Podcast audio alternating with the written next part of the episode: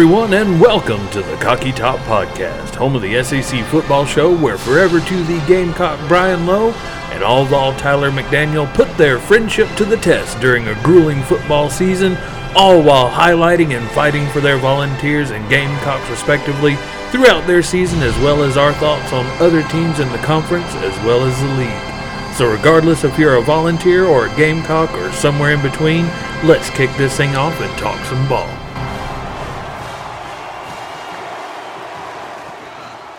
What's up, all you cock and balls, and welcome to another episode of the Cocky Top Podcast. I am forever to the Gamecock, and joining me as always is all ball Tyler McDaniel, T Mac. What is going on, buddy? Oh, not a lot. It's another Red Friday. It's another rainy Friday, and it's the first day of December. Big shout out to my father. It's his birthday today. So happy birthday, Dad. Happy birthday, Elder McDaniel. How about you, man?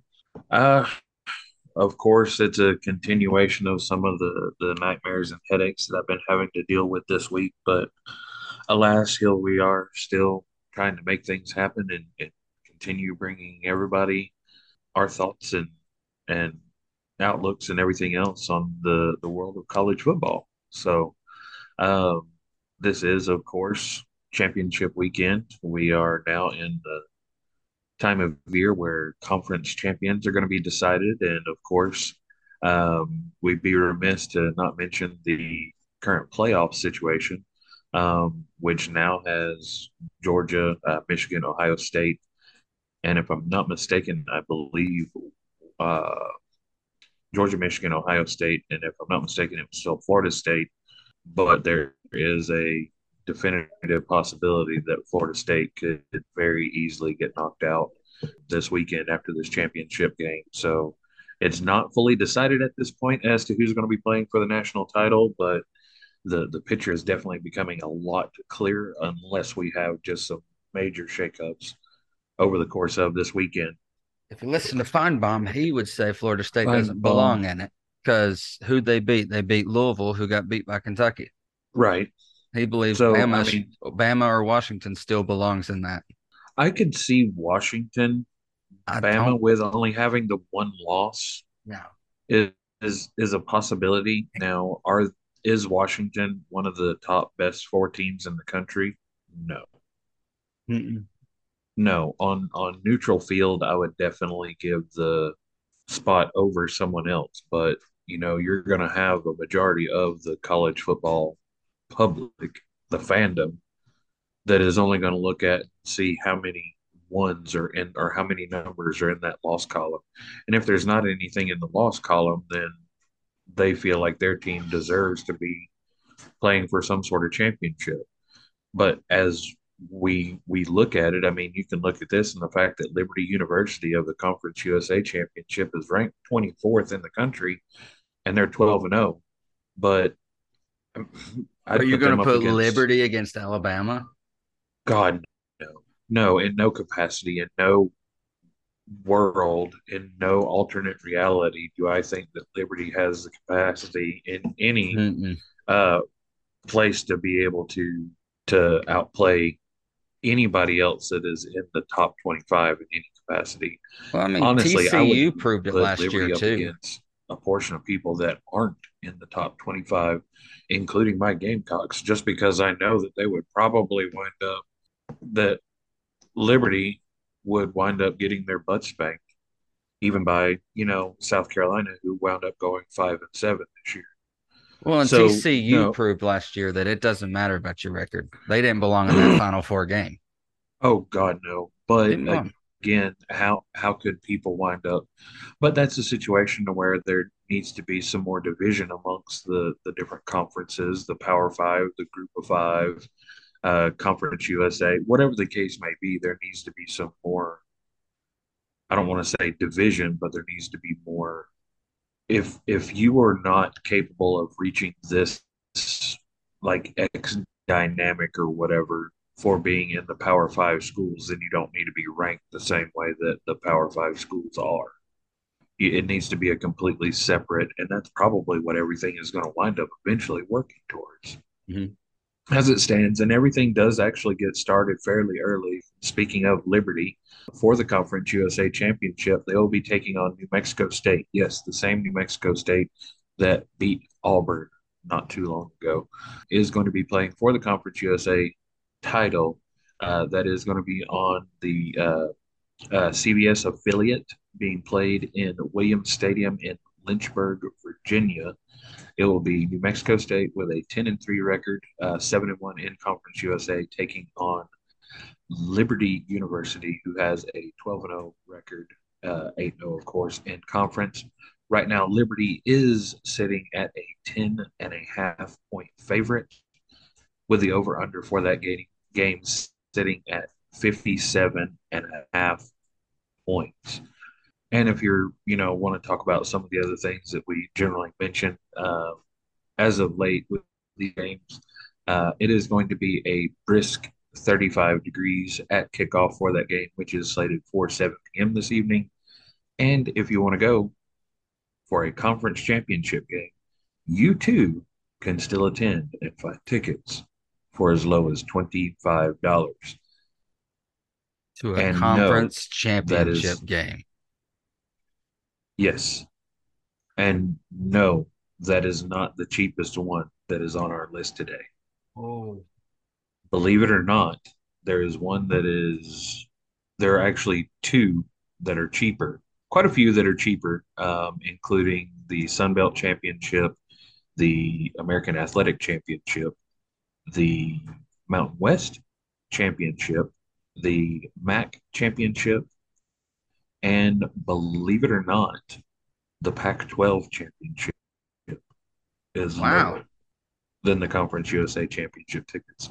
And that game is being played in Las Vegas. New Mexico State Liberty.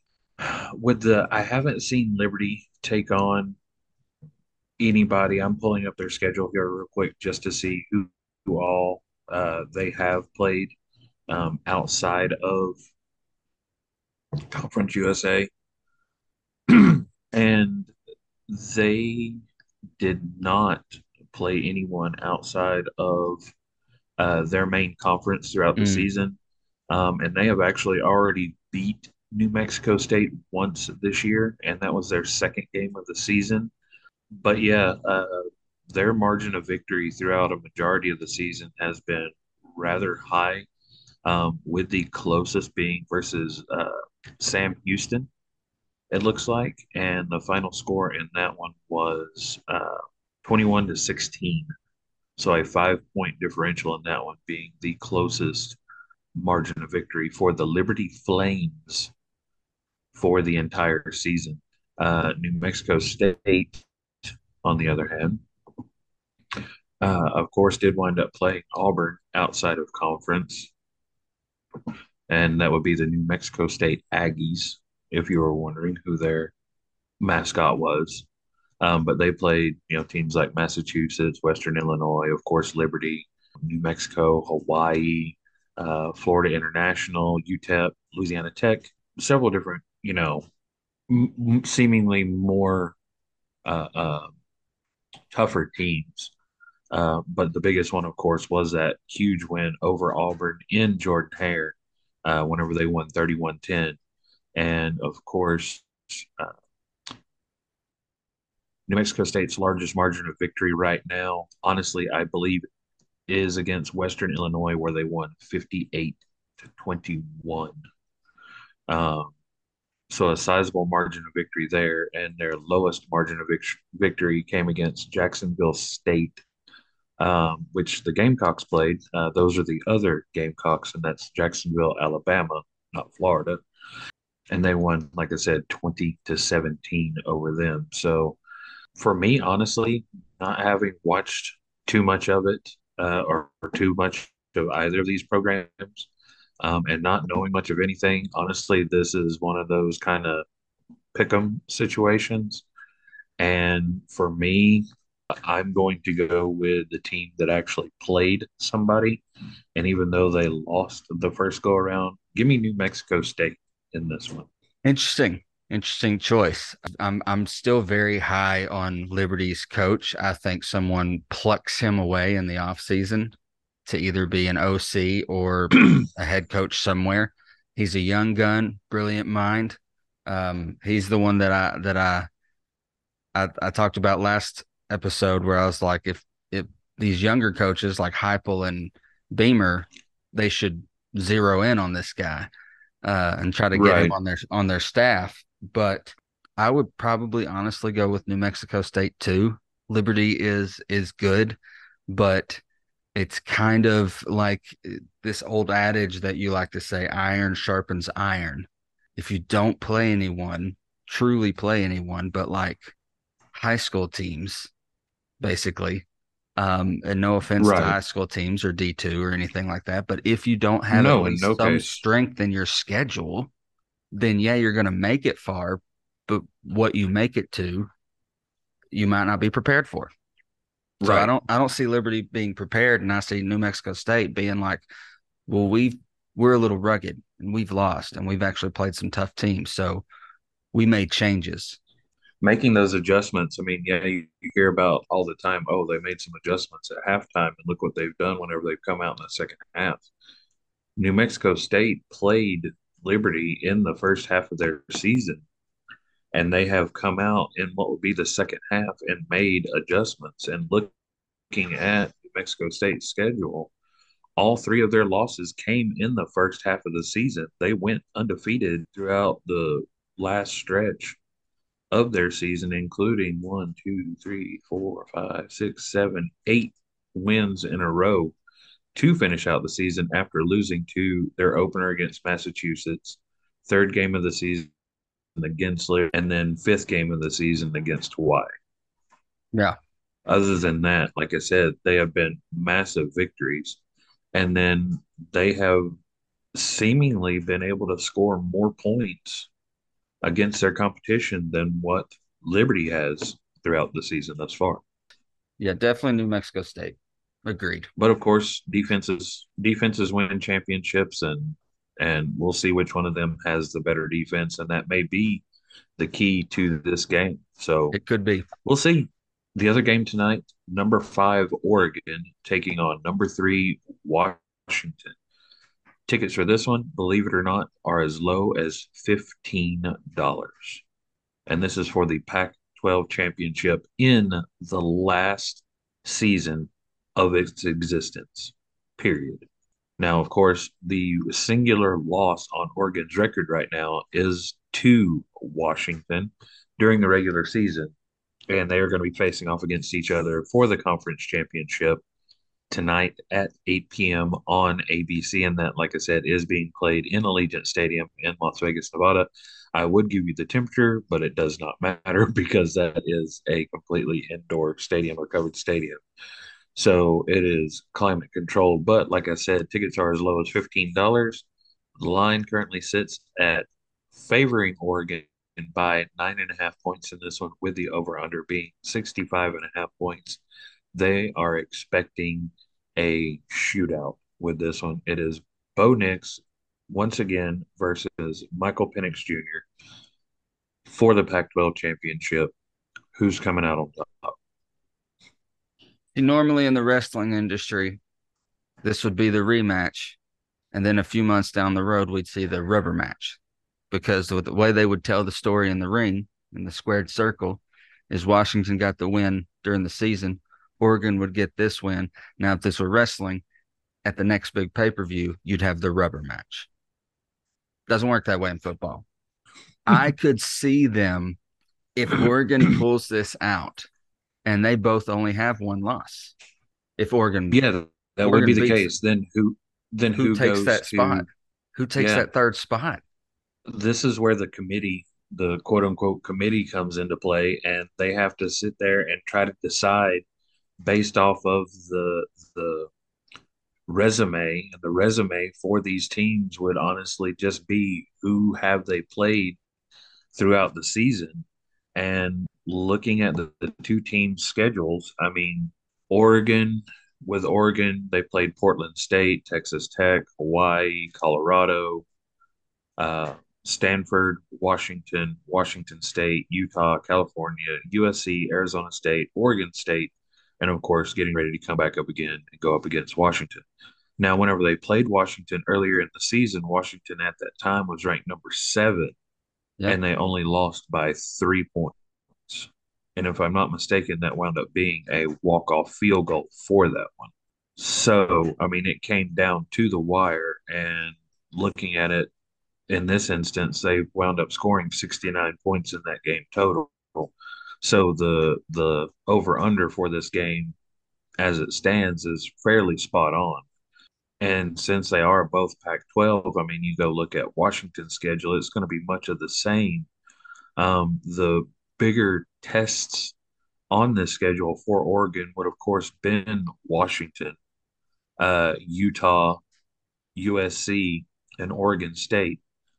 That being said, we already talked about the the closeness of the score between you know Washington and Oregon against uh, Utah. They beat them 35 to 6. USC was 36 to 27. And Oregon State, they beat them 31 to 7. So all of their major competition, with the exception of USC, which was led by the previous year's Heisman winner, Mhm. they still managed to beat them by nine points. So it was a multiple possession game even at that point. And then if you turn around and look at Washington side, like I said, I mean, they've played basically the same people because it is the same, of course, conference. But I mean, they played Boise State, Tulsa, Michigan State, California, Arizona, Oregon, Arizona State, Stanford, USC, Utah, Oregon State, and Washington State. In this instance, of course, their biggest challenges would have been Arizona State, which they won 15 to 7, USC, which they won 52 to 42, Utah 35 to 28, and Oregon 22 to 20. So honestly, they're basically in the same like same boat as it were. But Oregon in what would have been their in-state rivalry, the Oregon Oregon State versus the Washington versus Washington State rivalry, Oregon took care of their in-state rival rather handily, while Mhm. Washington in the the Apple Bowl or whatever it is that they call it only won by three points. So I took Oregon in this game earlier in the year. I lost that one. I, I'm not going to change my mind later in the season. I'm going to go with Oregon again to be able to take this one, and they are going to win by more than the three points that they lost by in the first one. But that over under is probably still going to be 65 plus points. Well, you know, here you got a a battle between two candidates for the Heisman. Uh, Oh, not, absolutely. Not our official pick. Ours is obviously LSU boy, uh, Jayden. Uh, but these are two at least top five contenders for the Heisman this year, going to duke it out. It's a rematch game. Oregon, I do think, has the edge this time because I, I really don't want to say it was a fluke win on Washington's part. It's just one of those things where, you know, those those final minutes are ticking down and they something happened and they got within field goal range. But the fact that Oregon did better against their in-state rival, like you said, says a lot because Oregon State was 18 and Washington State was unranked. I do think the edge goes to Oregon on this one. And if they win, even though it's tied, they may go ahead and put Oregon, Oregon, takes in. the spot. Yeah, because of points Which- scored and strength of schedule and stuff like that. Yeah, and that's some of those other factors that the the quote unquote committee is going to have to take into account whenever they are figuring out who the final four for the 2023 season is. Of course, before we move into the 2024 full fledged season, and we have a 12 team playoff as opposed to a four team playoff. Um, going back and touching just a second on the fact that uh, this is a battle of Heisman finalists, Mhm. and like you mentioned, you know, we we collectively are wanting to keep it in the SEC and have Yes, you know made Jayden Daniels our our front runner, our our favorite for this one. Here's the problem, and this is something that that happens all the time, is because there are so many tallies in the loss column for LSU.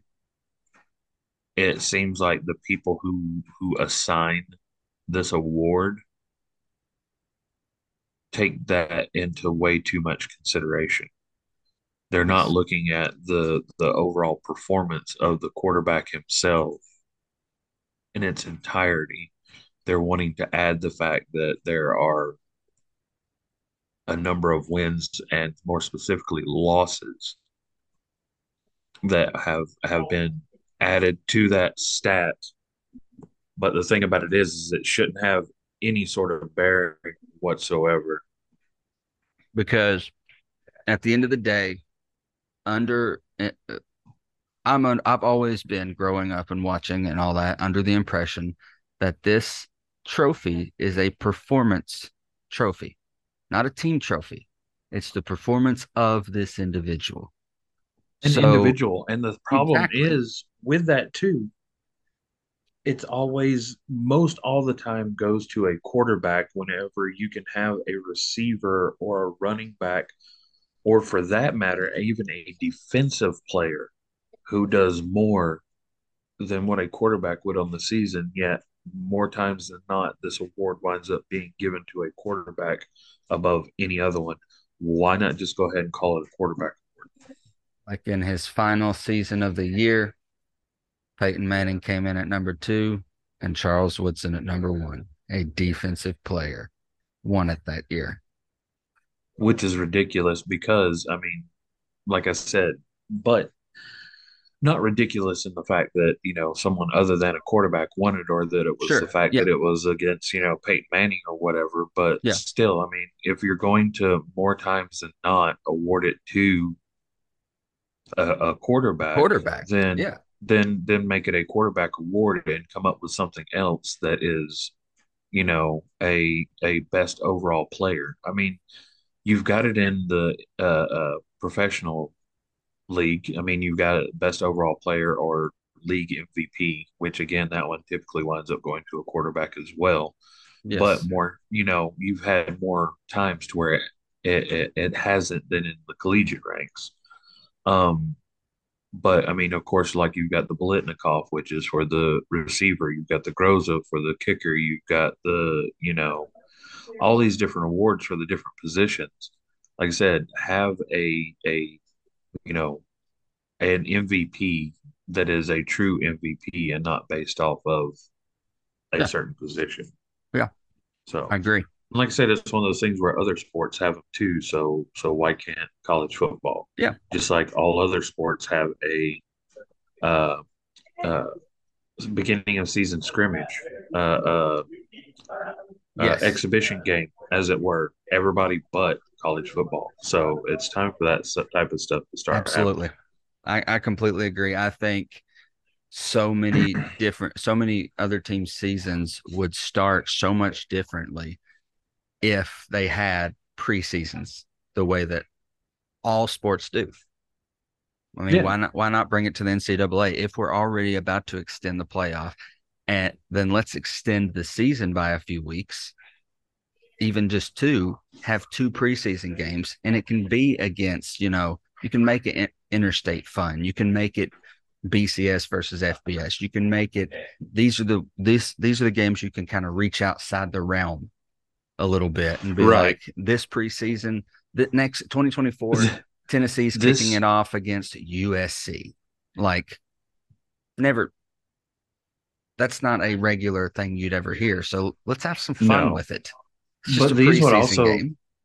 Yeah, these would also be the games to where I wouldn't mind, you know, paying uh, an opponent to come in, and if something did go awry for whatever reason, like the New Mexico State versus Auburn, paid them, you know, one point three million dollars to come in and then lose to them. Yeah. I mean, I would rather have it be a situation where, oh, that's a preseason, so that way at least that team could then be like, oh, well, it was preseason. We Yeah. weren't we weren't informed yet. Yeah. Um, Doesn't not that that affect your a- overall a- schedule. not that that would make it that much better. However, like you said, yeah, the the more important thing is the fact that it just wouldn't affect the the win loss column Mhm. um, as it would for the regular season games. Uh, moving on into Saturday, uh, we are going to be starting with the uh, earlier slated games, of course, uh, still continuing in our lower conferences before we get to the bigger boy conferences, as it were. As um, and this one is funny. Uh, you have the MAC championship, which is basically a full-on Ohio-based bowl game uh, or conference championship game, because on ESPN at noon, Miami of Ohio will be taking on Toledo. And can you guess where they're playing? Bengals Stadium. No, they're actually traveling to Ford Field to play in Detroit, Michigan. That makes a lot of sense. Right. So, uh, two Ohio teams are traveling to Michigan to be able to play. Uh, if you want to enjoy your very own seats for the MAC championship for the Ohio Bowl, uh, you too can enjoy this game where tickets, and this is probably the lowest price that I've seen for any tickets anytime that we've been doing this. Uh, and you too can enjoy your very own seat for as low as $3. Jeez.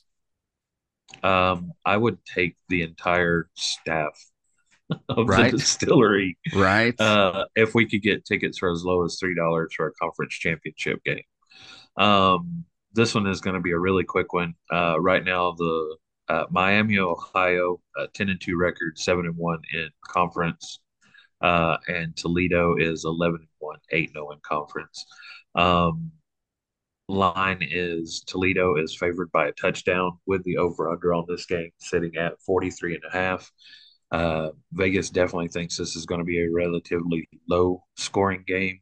Uh, 45 is roughly the threshold. Um, 45 and up, it's a, a barn burner, a shootout, 45 or lower, and it's a snooze fest. And in this case, uh, I'm I know very little about either one of these. This one for me is simply just a random pick, a coin toss, if you will. And if I had to give a specific reason for picking this team, I like the Toledo uh, emblem or logo better than I do the Miami of Ohio. Uh, the Toledo logo is simply the word Toledo with a rocket above it, while Miami, Ohio is just a big red M. Um, so for artistic flair, I'm going with Toledo to take this one. Respect that.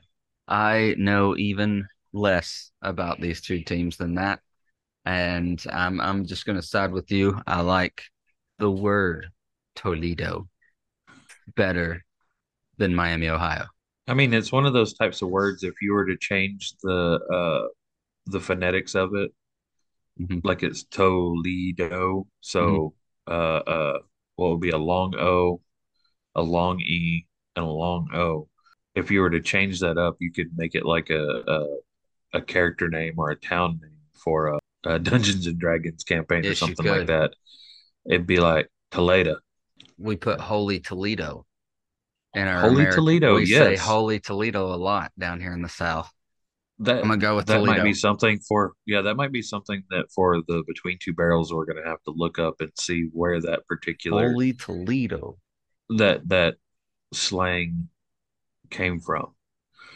All right, so yeah, both of us are going to be taking the uh taking Toledo on this one. So for this game, we're temporarily going to become Yes. Rockets, the Toledo Yes. Rockets. All right, moving on, uh, and probably one of the, if you ask my wife, she is going to say one of the prettiest fields in all of college football. Um, I personally think that it is one of the ugliest fields in collegiate football. So much so to where I have seen times to where the the players of this particular team um, have used the field to their advantage in in causing some dissension or some confusion to their opponents.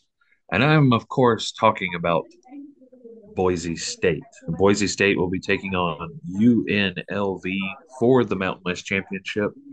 And this one is probably one of the craziest overall records of two teams that are going to be facing off against each other because Boise State currently sits at a seven and five record, six and two in the Mountain West, taking on UNLV, who has a nine and three record and a six and two record in the Mountain West Conference.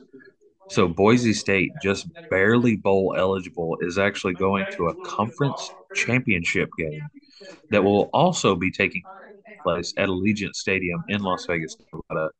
Tickets for this one as low as $25, so a little bit more expensive and what is expected to be a bit better game uh, on Saturday as opposed to Friday, uh, but the same in Allegiant Stadium there in Vegas.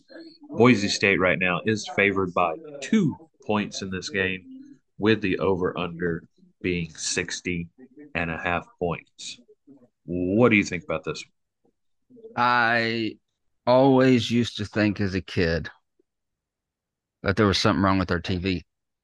Anytime my dad or grandfather Oh, would be whenever on a Boise State Boise game, State yeah, game, if they were at home, I'd always go, "What's wrong with the TV?" Nothing. That's their field. I I, I love Katie. She's a sweetheart, but that is the ugliest field in football. It's terrible, yes, the ugly. Boise State Broncos field. I have actually seen where a Boise State player will lay down on the field or lay down in the end zone during a kickoff, and the the opposing team thinks they are kicking off to uh, uh, an empty position or an empty place on the field, and then hmm next thing you know, lo and behold, this person Pops. pops up off the deck and catches the ball and takes off. I'm going UNLV mainly because I Boise State's field. Well, they didn't play each other in any capacity, but looking at their schedule, the losses for Boise State are to, uh, at the time, what would have been number 10 Washington to begin their season. Uh, now, Washington is, of course, ranked fourth in the country. They also lost to uh, UCF, Central Florida. They lost to the Memphis Tigers. They lost to the Colorado State, and they lost to Fresno State. But have victories over North Dakota, San Diego State, San Jose State, Wyoming, New Mexico, Utah State, and Air Force. UNLV's schedule, I mean, it's not much different in terms of, you know, who they played. Uh, but as far as their losses, their losses came against Michigan. Um, yes, number two, Michigan. Uh, they lost 35 to 7 in that game. Uh, Fresno State was one of their other losses at 31 24, which Fresno State also beat Boise State. And then San Jose State was their other loss. Um, and those are some very close games. So honestly, I mean, to me, this is almost like the NFC North right now. It's like everybody, everybody's record sucks, but somebody's got to be put up as the the front runner for that particular division.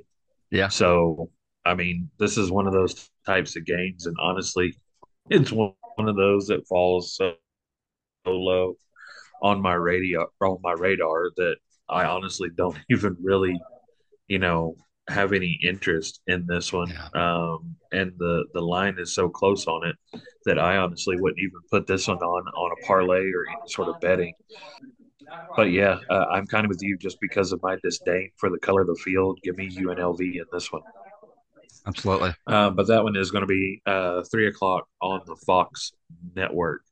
Next up, 4 p.m. on ABC at the Yulman Stadium in New Orleans, Louisiana, where we're going to have one of the better temperatures for any of the games that are going to be happening over this weekend. Weather expected to be at a nice warm 68 degrees at kickoff. That is going to be the American Athletic Championship, where SMU takes on number 22 and formerly part of the SEC Tulane Green Wave. Tickets to that one will be low as low as eleven dollars. The line currently sits in favor of Tulane, but only by a three point margin. Over under in this game set currently at 47 and a half. Um, SMU 10 and 2, 8 0 in conference. Tulane 11 and 1, 8 0 in conference. Very similar schedules, uh, very similar records, both of them respectively going undefeated in their particular conference divisions. Um, but I'm going to take Tulane in this one. Um, one, uh, they used to be part of the SEC, so I mean they have at least at some point in time in their history have had enough strength and dominance to be considered as part of the Southeastern Conference, which of course is, regardless of what anybody says or any time that they have a down year or two, the SEC, of course, is the most dominant conference in all of collegiate sports. And I'd honestly wind up putting those guys, well, at least to some of the teams, up against any professional team. Yes. Uh, most professional teams out there and think they'd be able to hold their own. Yes. Um, but yeah, give me the green wave in this one. Give me the green wave too. Bring them back to the SEC. Let them follow suit and with another team in 2025 come back to the SEC. I have never Who had an is it that issue with Tulane. Who else would I take with Tulane? Since there has to be Yes. two join at the same time. I would also hmm I would partially want it to be one of the Carolina teams. Or Are like just in general? Are you like either either North Carolina or Clemson, I gotcha. just so both of Uh, them I can didn't know if it actually see situation. A regular season that's difficult. Oh yes. See how easy they've had it. Uh, Yeah, one of them can come in with Tulane, or just so I could have another SEC t- team to cheer for, just for the fun of it. Bring the Chanticleers to the SEC. I'd wear a Oh, Shan- wow. I'd wear a Shanti hat when they weren't playing Tennessee. There you go. Um, so some of the other teams, of course, being uh, former members, the University of the South or Sewanee, uh, the Sewanee Tigers. Uh, Okay. um, Georgia Tech left the SEC in 1964. Uh, and it was said due to the controversy over the conference's lack regulation of recruiting and scholarships. Uh, Georgia Tech athletic director and head football coach Bobby Dodd, name sounds familiar, had lobbied the league to establish rules prohibiting several practices, particularly the oversigning of players by Alabama coach Bear Bryant. Wow. When league members voted against tightening the rules, Dodd withdrew the Yellow Jackets athletic program from the SEC. Georgia Tech eventually joined the Southern Conference offshoot, the ACC, in 1978. Bring Georgia Tech in with Tulane too, and it would make a lot of sense. They are just right down the road in Atlanta, after all. Yeah. Why and then? Tulane left in 1966, just two years later. The school sports teams were competitive in the early days of the conference. However, like Sewanee, the private institution's programs found it difficult to compete against large state universities. This was particularly true of football. Tulane's 1949 SEC championship squad was the last to post a winning record in conference play, and Tulane decided to leave the league in 1966 and considered dropping to lower levels of NCAA competition or even ending its football program altogether to focus on academics. However, the school remained in D1 and the Green Wave has competed in the AAC conference since 2014. Hmm. Interesting, interesting. Give me Tulane in this game, and uh, I would like to see Tulane back in that. I mean, as we've said multiple times, we don't have to hit it again. Uh, we we definitely think that we are heading more to a, a two party football system in the coming future. Uh, so I would imagine Tulane, Georgia Tech, those names will be incorporated back into what would probably be considered the the East or whatever whatever we get to. Uh, but oh, I'm yeah, sure.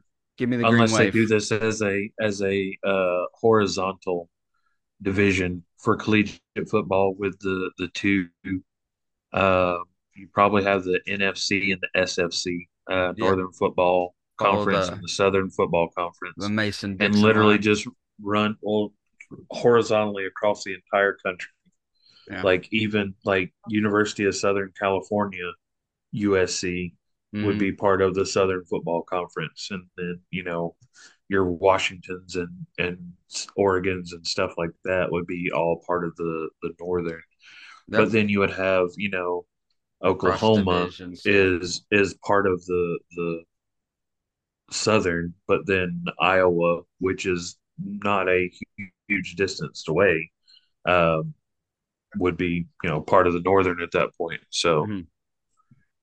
But yeah, we definitely think we are getting to that. We both have the green wave. Go Tulane. Good luck to both teams. Ooh, and this this next one, I also could care less about. right, uh, another four o'clock kickoff on ESPN. This one taking place in Troy, Alabama, and it's very very rare that you actually find a conference championship game that takes place in a home stadium, uh, or there be an actual like home team for this. Wow. Um, but believe, believe it or not, this game is going to be taking place at Veterans Memorial Stadium in uh, Troy, Alabama. So basically, the Troy Trojans uh, for their Sun Belt Championship are going to have home field advantage as they take on eight and four, uh, six and two in conference Appalachian State. Uh, kickoff for this one expected to be a fairly warm 58 degrees. If you do want to attend this game, uh, they're in Alabama because most of Alabama is going to be in Florida or Georgia uh, for that weekend or for this weekend. Um, you too can go see this game for as low as $18. Line on this one sets in favor of Troy by five and a half points. Over under on this game currently sets at 52 and a half again for the Sun Belt Championship. I don't know if it's not really having anything vested in this game or not having watched anything about this game. Um, something tells me though that even though Troy is going to have what would be home field advantage, they do have the better record, um, ten and two versus App State's eight and four. Uh, this is one that my gut tells me App State is going to come in and, and cause some ruckus, and I, I am I am all about rooting for an App State team that is not coached by Eli Drinkwitz. Uh, so yeah, I think I'm going to take App State in this one. They've got one or two in every single season upsets. They are known as Upset University in my mind. No one Hey, upsets uh, quite like App State does. I'm all for that. State. That's actually a good moniker. That is actually a good moniker moniker for them. Uh, and I think I will start referring to them as Upset You, Upset Uh, you. and that being App State. Heck yeah. Uh, glad that we see eye to eye on that. Uh, that actually wraps up what would be the lower end games. Now we actually get into the Power Five games for this weekend. We are going back to the noon kickoff on ABC at AT&T Stadium in Arlington, Texas, as number 18 Oklahoma State takes on the number seven Texas Longhorns, or as you like to refer to them, the fake UT. The fake UT, the other orange, the ugly orange. Um, and this is going to be an orange battle, as it were, with, of course, Oklahoma State yes. uh, and Texas both being that burnt orange color. Uh, tickets for this one as low as $49. Line is currently favoring Texas by 15 points in this one, with the over under setting at 54 and a half. And if you had, if you didn't already have enough reason to not like this game because of it involving the fake UT, this is also referred to as the Dr. Pepper Big 12 Championship. Mm, good sponsor. Good sponsor. Taking Good place. sponsor, just hate that it's attached to these teams. Yeah. Taking place in my Cowboys stadium. Yes. Dallas, fresh off a, a nice, pretty win against Seattle. I don't know about pretty, but it was definitely a win. it was definitely a win. Was not pretty. I know my Um, fantasy team did not benefit in any capacity from that game. As a matter of fact, I think I got out of two people playing, being the Dallas defense and Rico Dowdle, I I managed had to uh, finish with point two points out of I had people. CeeDee Lamb playing, so Oh, I so you did very okay. happy. Yes. Uh, you know, and and here's the thing. I've said it a couple of times in this show. I've never had an issue with Oklahoma State. I always have an issue with Texas and their their arrogance, like they've been around before us, which is false. However, a Manning is playing for Texas. That's true, and he did get some playing time not too long ago. He did get some playing time. I do like the Manning family, even the ones that didn't play at Tennessee. Um, give me Texas in this game. Uh, I'm gonna I'm gonna agree with you on that one. I definitely think that it is going to be a Texas victory for this one, and a good way for them to springboard into the SEC next year. Um, which of course is going to give us plenty to talk about during the off season, Mhm. especially with all the portal movement, Oh, possible portal movement, and everything else that's starting to happen right now. And one of the things that I really hope doesn't happen because uh, Antwane Juice Wells um, is planning on entering the transfer portal because he was going to be playing with Spencer Rattler. And since Rattler decided to go ahead and go on to the NFL, uh, Juice has decided to take his talents elsewhere. And most indicators are saying that he is more than likely going to find himself a Longhorn. Um, whoa. I definitely am not a fan of that. Uh, um, I'm honestly not a huge fan of, of Texas joining the SEC Yeah, in this capacity. I don't know how often South Carolina is going to have to play them. Um, but for the purposes of this, I, I agree with you. I am going to take the fake UT and pick Texas to take the victory in this one against Oklahoma State. absolutely. Uh, Absolutely. next up, we are going to a 4 p.m. kickoff, and that is going to be actually, let's go a little bit further Yeah. because uh, we're going to come back to that one. Let's Both of these other games one. are Yeah. going to be 8 p.m. kickoffs, uh, one being the Big Ten and the other one being the ACC championship.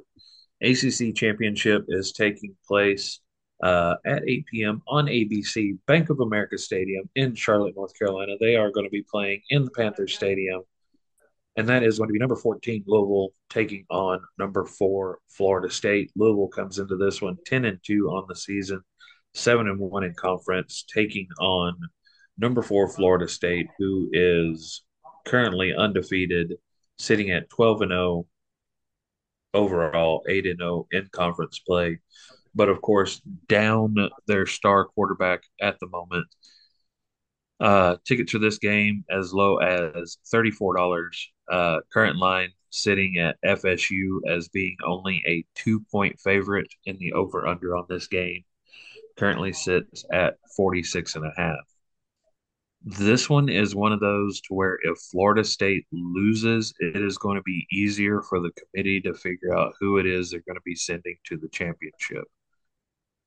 Actually, no, let me rephrase that. If Florida wins or Florida State wins, it will be easier for them to decide who's going to go, even though, like Paul Finebaum, um, he has some good takes, but for the most part, him and a couple other, uh, like Colin Cowherd, I, I just don't care for their their takes. I don't care for how they view a lot of this stuff.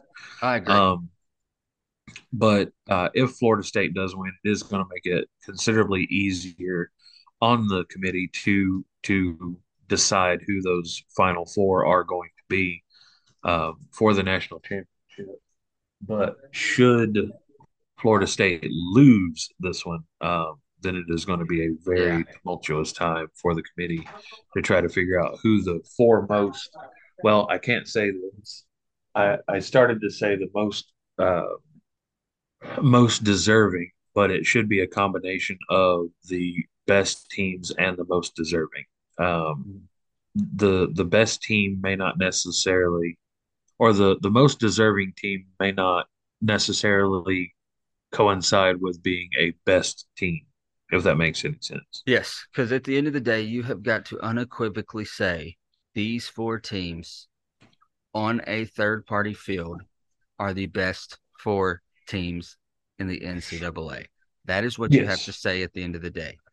Many years they've got they've gotten it wrong. There have been many Final Fours where we have they have just shat the bed and proved that they well, didn't I mean, belong la- in that game.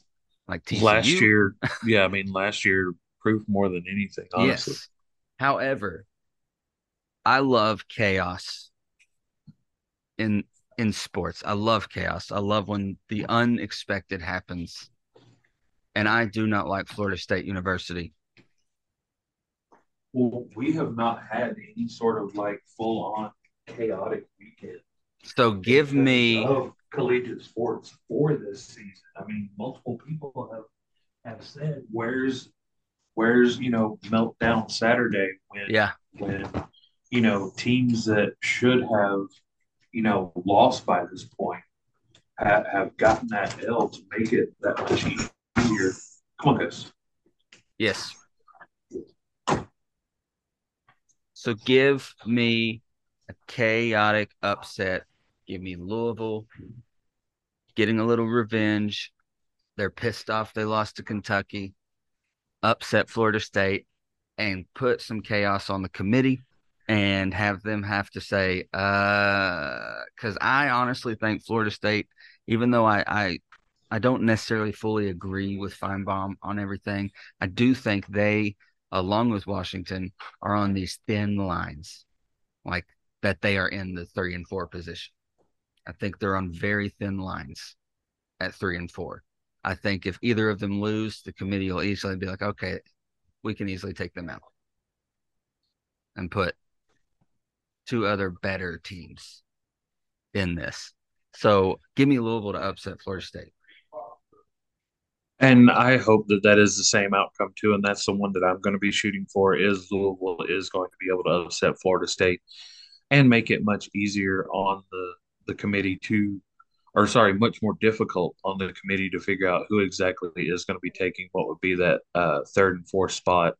Um, because as it stands, since it's weird to say that though, because the only loss that Ohio State has throughout the entire season right now is against Michigan they're of course not going to be playing for the conference championship, um, which right now stands to be Michigan versus Iowa, and we're actually going to be talking about that one here next.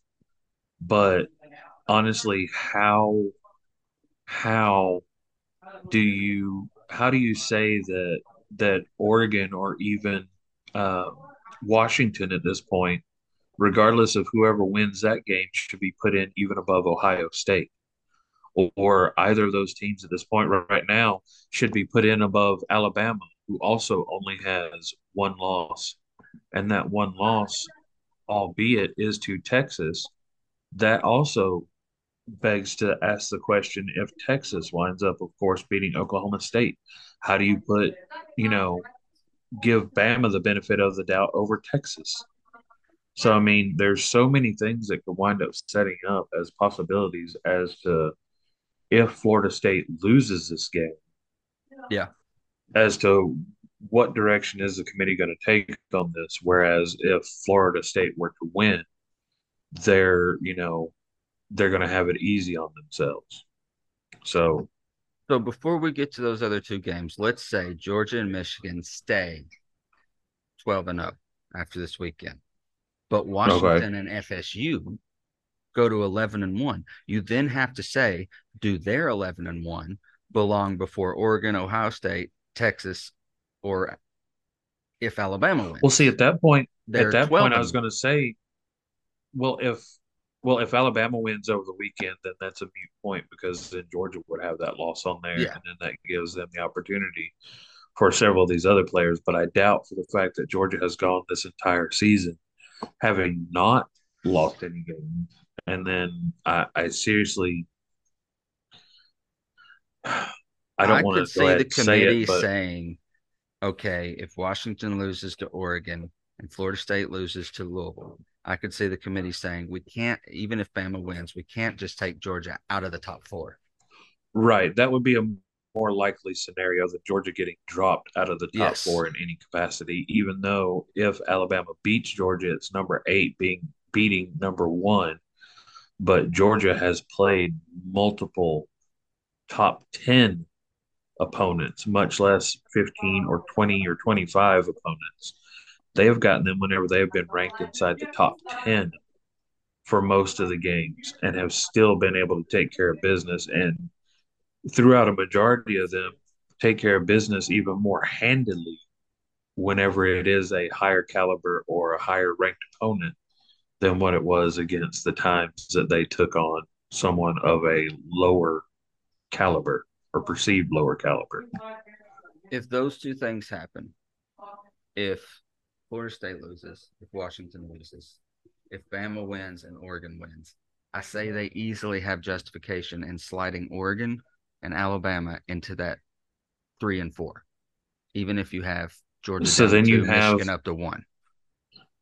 If Michigan wins, Iowa could also cause some chaos, which I also would not be against some chaos on that aspect either. Well, see, and that's the thing is, and we touched on this last week just barely, and we'll go ahead and kind of get into it. Iowa currently sits at 10 and 2 Mhm. on the season, 7 and 2 in the Big 10 West. Michigan, of course, 12 and 0, uh, 9 and 0 in the Big 10 East. Iowa, throughout their entire season, has scored more than 25 points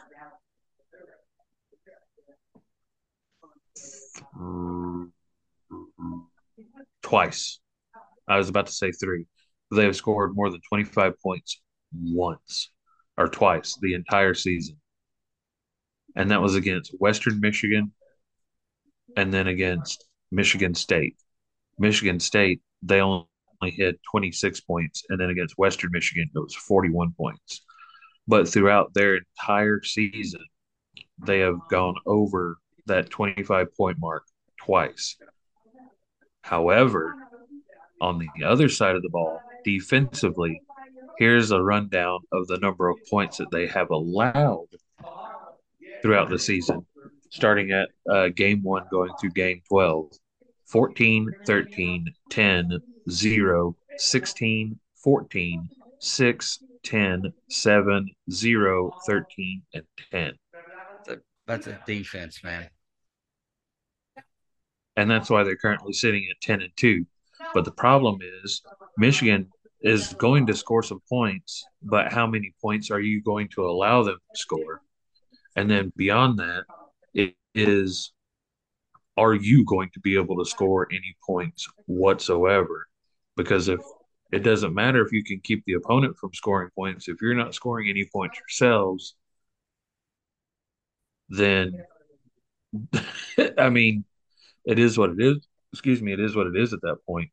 Um, this game taking place in Indianapolis, Indiana, at the uh, Lucas Oil Stadium, so it is going to be at the uh, Colts Stadium. Uh, Michigan is currently favored by 22 points. The over under is currently set at 34 and a half. So like I said earlier, anything under the 45 points is expected to be a, a snooze fest in terms of scoring. And they have definitely pegged this one as a defensive game or playing a little bit more into Iowa's favor. Um, but in this aspect, they're saying that Iowa may score 12 points in this one. Um, I would love, I would absolutely love my household would go insane and it will make for a hell of a, Christmas, uh, Christmas day, uh, Christmas, uh, morning breakfast was how we're doing it with, uh, Katie's side of the family this year. Um, it would be an ecstatic day, uh, if Michigan were to go down to Iowa. Um, but I honestly don't think that is going to be the case. I called it a long time ago. I think our final um, championship game is going to wind up being Georgia versus Michigan. So um, while I'm probably going to get smacked around uh, and um, told that I am I am doing absolutely the wrong thing, uh, I am going to take Michigan to to beat Iowa in this one. As much as I'd love that chaos, I've already picked my chaotic game, and that is Louisville beating Florida State. There cannot be that much chaos. So, yeah, I, right. I, There's only so much to yeah, to go around. I don't think that I don't think that Iowa can do it against. I don't think Iowa can do it against Michigan as much as I think Louisville can do it against Florida State. Right. So, yeah. So Michigan will probably take this one with. I'm not going to say some ease, but probably score more on them than they've had scored on, on them all season. Right. Uh, but, but, I would love to see no. Iowa win. oh, for sure. For sure. Now, I know that we've been talking about this, and this is something that we've added in the last several weeks, talking about the ticket prices and stuff like that. And some of the ones that we mentioned today uh, New Mexico State Liberty, $25. Oregon Washington, $15. Michigan Iowa at $37. Oklahoma State Texas at 49 uh, The Battle for Ohio at $3. The Boise State UNLV at $25. SMU Tulane as low as $11. App State and Troy as low as $18. And Louisville, Florida State as low as $34. This one which is, uh, according to everything, the game.